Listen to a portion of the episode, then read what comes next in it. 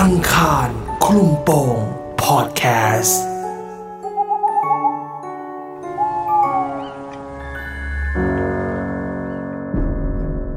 เรื่องเล่าผ่านกะเหลี่ยงจากคนหนึ่งเกียร์แปด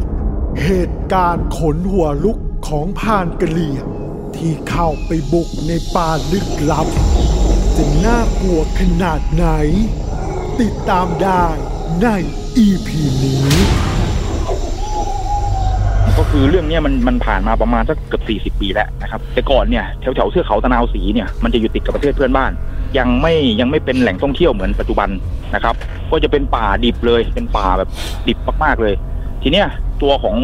พานท่านเนี้ยที่แกเล่าเนี่ยสมัยนั้นเนี่ยแกยังเป็นวัยรุ่นอยู่อายุ 18 19 20 แกก็จะแบบล่าสัตว์เที่ยวอะไรต่างๆ นานาอยู่ณบริเวณแถบนี้ ทีนี้เนี่ยมันมีวันหนึ่งแกกับเพื่อนของแกเนี่ย ออกไปล่าสัตว์ ซึ่งตัวป่า ที่แกจะไปตรงจุดที่แกจะไปเป็นโป่ง คือมันเป็นเป็นน้ำซับที่สัตว์มันจะมากินดินโป่งนะครับฮะมันไม่ห่างจากเขตชายแดนเท่าไหร่ แต่มันตอนนั้นสมัยนั้นเนี่ยมันยังแบบมันยังเป็นป่ารกชัดมากๆเลย ตัวแกเนี่ยก็เลยเดินกันเข้าไปครึ่งวัน จนถึงจุดโป่งโป่งเนี้ยทั้งสองคนเนี่ยก็เลยแบบทำเป็นกะนั่งห้างอยู่บนต้นไม้ที่มันอยู่ใกล้กระโป่ง เพื่อที่จะเวลาสัตว์มากินน่ะ เขาจะได้ยิงได้ อืม คือหลังจากที่สร้างห้างกันเสร็จปุ๊บเนี่ยเขาก็แบบทำการบอกกล่าวเจ้าป่าเจ้าเขาอะไรเป็นที่เรียบร้อยนะครับ ทีเนี้ยสองคนก็เลยขึ้นไปนั่งบนห้างกันตั้งแต่ประมาณสักบ่ายๆแล้วก็ไม่ไม่ไม่ลงมาเลยนะครับ จนจนถึงช่วงเย็น พอถึงช่วงเย็นเนี่ยโอ้โหเสียงแบบตัดเสียงอะไรเต็มไปหมดเลย ทีนี้มันก็ล่วงเวลาเข้าดึกไปดึกไปเนี่ยสองทุ่มสามทุ่มสี่ทุ่มเนี่ยทีเนี้ยบรรยากาศมันก็เริ่มวังเวงอืมมันก็เกิดแบบเหมือนกับเกิดเหตุการณ์แปลกๆขึ้นมาอ่า จากช่วงเย็นที่สัตว์มันร้องแบบแมงกลางคืนนกกลางคืนมันร้องเนี่ย ป่ามันสงัดเลยฮะคือมันเงียบแบบ คือหายใจยังได้ยินเสียงตัวเองอะครับอืมจนสองคนก็มองหน้ากันด้วยความที่ว่าเป็นพรานเด็กด้อยประสบการณ์อายุแค่ยี่สิบไม่มีพรานผู้ใหญ่มาด้วยเนี่ย มันก็เลยเหมือนกับจิตใจมันไม่มั่นคง มันก็เหลือหลาเหลือหลามองหน้ากันอะไรกันอย่างเงี้ย แล้วอาวุธที่ใช้สมัยนั้นก็เป็นแค่ปืนแก๊ปอืมนะครับผมทีเนี้ยพอล่วงเข้าไปดึกประมาณสักน่าจะเกือบเกือบเที่ยงคืนแล้ว ปรากฏว่าได้ยินเสียงคนเดิน ตอนนั้นป่าเงียบมากฮะได้ยินเสียงคนเดิน เดินเหยียบใบไม้เนี่ยแกรบแกรบแกรบแต่ทั้งสองคนเนี่ยพยายามที่จะมองนะเพราะว่าคืนนั้นนะมันเป็นคืนเดือนหงาย มันอืมค่อนข้างที่วิสัยทัศน์มันค่อนข้างจะดี ตัวแกก็พยายามมองรอบๆ จากบนต้นไม้ลงมาเนี่ย มันไม่มีอะไรอะ คือมันเงียบแต่เสียงเดินมีสักพักหนึ่งได้ยินเสียงคนคุยกันคุยกันเป็นภาษาเนี่ยภาษากะเหรี่ยงเนี่ยคือ คุยรู้เรื่องว่าเขาคุยภาษากะเหรี่ยงแต่จับใจความไม่ได้สองคนก็แบบมองหน้ากันเฮ้ยอะไรวะดึกป่าลึกขนาดนี้คนที่ไหนมันจะเดินเข้ามา ก็คือคุยกันสักพักหนึ่งมีเสียงเดินมุ่งหน้ามาเนี่ยยังต้นไม้ที่สองคนนั่งห้างอยู่ เดินจุบจุบจุบจุบจุบมาปรากฏว่ามองมองในระยะสายตาเห็น เห็นเป็นผู้หญิงเดินมา พอเดินเข้ามาใกล้ๆห้างปุ๊บปรากฏว่าผู้หญิงคนนั้นเนี่ย เป็นแฟนกับเพื่อนของคนที่เล่าเรื่องเนี้ยอืมคือเป็นสาววัยรุ่นในหมู่บ้านน่ะ ตัวของเพื่อนผู้เล่าเนี่ย ที่ที่เห็นว่าแฟนตัวเองเดินมาเนี่ย ก็ร้องตะโกนถามไปด้วยความอ่อนประสบการณ์ เออเออผู้มะน้องอะไรคือพูดเป็นภาษากะเหรี่ยงน้องน้องมาทำอะไรอะไรอย่างเงี้ย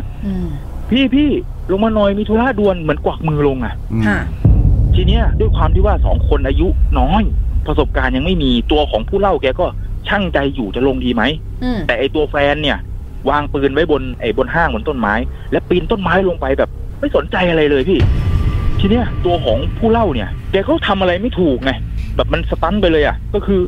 เราได้ยินว่าเวลาที่ขึ้นห้างเนี่ยกลางค่ำกลางคืนเนี่ยเขาไม่ให้ลง อืมแต่เพื่อนเราเนี่ยเท้าเหยียบดินแล้ว แล้วก็เดินไปหาแฟน พอเดินไปหาแฟนแค่นั้นแหละพี่ เสียงแบบไอ้เขี้ยวกระทบเนื้อดังเฉาะเลยอะตัวของคนเล่าก็เลยมองลงไป แค่ระยะสายตาคาดกันแค่ไม่ถึงสองวิอะพี่อ่าพี่มดดำเออปรากฏว่าไอ้คนผู้หญิงที่มายืนน่ะมันเป็นเสือลายพาดกรตัวเบลเลอร์ แล้วก็งับเข้าไปที่คอของเพื่อนเพื่อนของผู้เล่าเนี่ย เสือ จากคนเป็นเสือเนี่ยนะ ใช่ครับผม แล้วก็งับปุ๊บแล้วก็ลากหายเข้าไปในป่าต่อหน้าต่อตาเลย ใช่แล้วทีเนี้ยตัวของของพรานคนที่เล่าเนี่ย แกก็ตกใจทำปืนล่วงอืมทีเนี้ยแกก็เลยหยิบปืนปืนของเพื่อนแกเนี่ยแบบเหมือนยิงไล่หลังไปอะ แต่มันไม่ถูกหรอกครับ เพราะว่ามันหายไปแล้ว ตัวของแกก็เลยแบบตัวสั่นกันอยู่สักอยู่แบบ นานมากๆเลยอะสติไม่มีอะเกือบจะตกต้นไม้อะ จนถึงตอนเช้าอะ ตัวของแกก็เลยเดินลงมาจากห้างปีนต้นไม้ลงมา แล้วก็ตามรอยเลือดไปโอ้โหไปไกลมาก จนไปเจอศพเพื่อนแกเนี่ย ถูกกินเนี่ยแทะตรงท้อง แทะตรงท้อง แทะตรงสะโพกอันนี้เกิดการกี่ปีที่แล้วอะ